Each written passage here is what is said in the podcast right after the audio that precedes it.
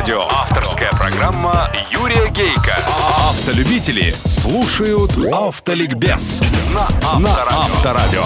Здравствуйте, дорогие братья-водители, собратья-пешеходы, а также честные профессиональные инспекторы ГИБДД. С вами, как и всегда в это время, на волне Авторадио, программа «Автоликбез». Ее автор и ведущий Юрий Гейко. Спонсор проекта ООО «СП Бизнес Кар». Владелец крупнейшей сети дилерских центров Toyota и Lexus в России. Подробнее о компании на сайте www.businessdefiscar.ru Автоликбез. Автоликбез. Сегодня в программе.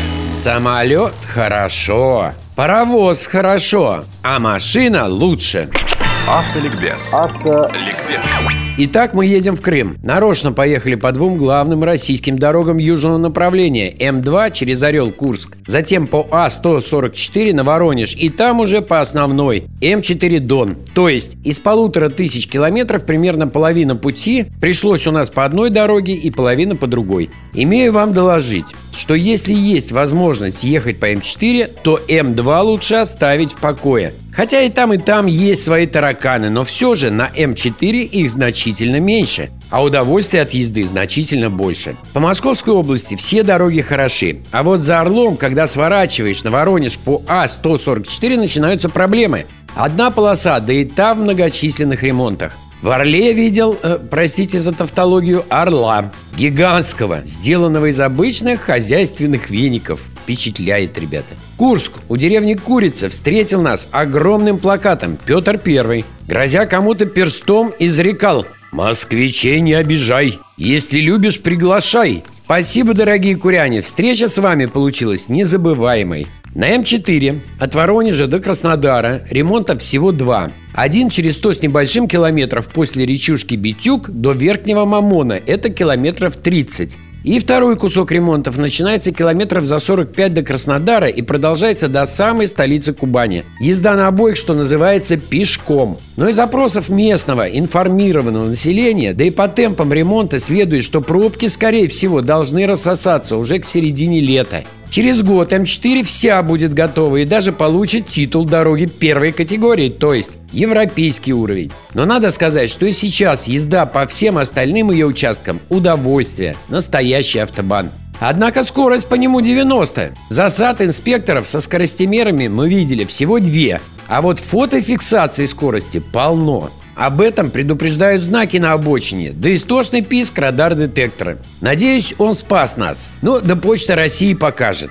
Никогда я не испытывал столь противоречивых чувств от двух одинаковых информационных знаков «Конец населенного пункта». Его название перечеркнутое жирной красной полосой. На одном написано «Карл Маркс», на другом «Веселая жизнь». Но вы знаете, скажу главное впечатление от первых двух дней путешествия. Я не ездил на большие расстояния уже несколько лет. Из того, что наблюдал сейчас, делаю вывод. Мы с вами живем, друзья, уже в другой стране. И дисциплины больше, и хамства за рулем меньше. Замучился я благодарить аварийкой съезжающих на широкую асфальтированную обочину, чтобы уступить мне дорогу. Спасибо, ребята. Не мог я не остановиться, э, вернее, нас и остановили для проверки на знаменитом посту ГИБДД под названием Цукерова балка перед Краснодаром. Помните? Я о нем часто в эфире вспоминал. Это там, где воробьи бесплатно не летают. Летают, уже летают, сам наблюдал. Да и возмущенных писем водителей года полтора-два не получаю, а то ведь сотнями шли. Автоликбез. Автоликбез. Дама сдавала в багаж что мы взяли с собой в дорогу и что мы советуем взять вам? Ну, конечно, простите за выражение «гаджеты». Нашпиговались, как арбуз семечками. Три навигатора от разных поводырей. Два видеорегистратора. Атлас автодорог и радар-детектор. Причем частенько навигаторы спорили между собой. Если девушка говорила «Приготовьтесь, через 300 метров поворот налево», то мужик из другого невозмутимо сообщал «Через 250 метров поворот направо». В таком случае мой бескомпромиссный штурман советовал им разобраться между собой, выключал и ехал по третьему, безошибочно.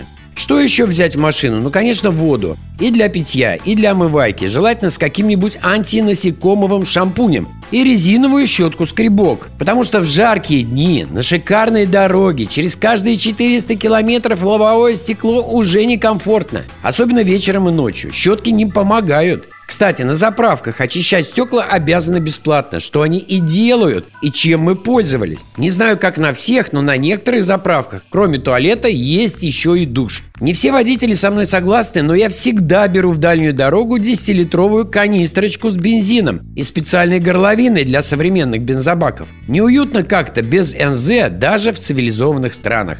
Из запчастей Вторая запаска. Крокодилы для прикуривания от чужого аккумулятора не помешают, да и места не занимают. Буксирный трос, ну, если не боитесь приметы, что он обязательно накаркает свое применение. На сегодня достаточно. Впереди Крым.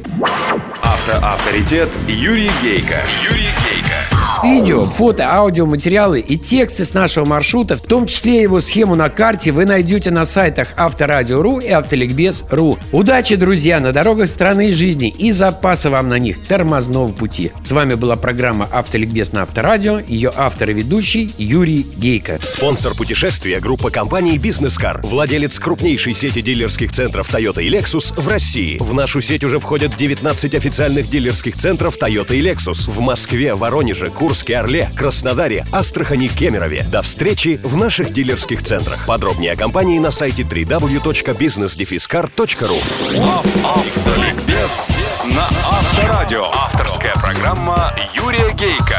Автолюбители слушают Автоликбез на Авторадио.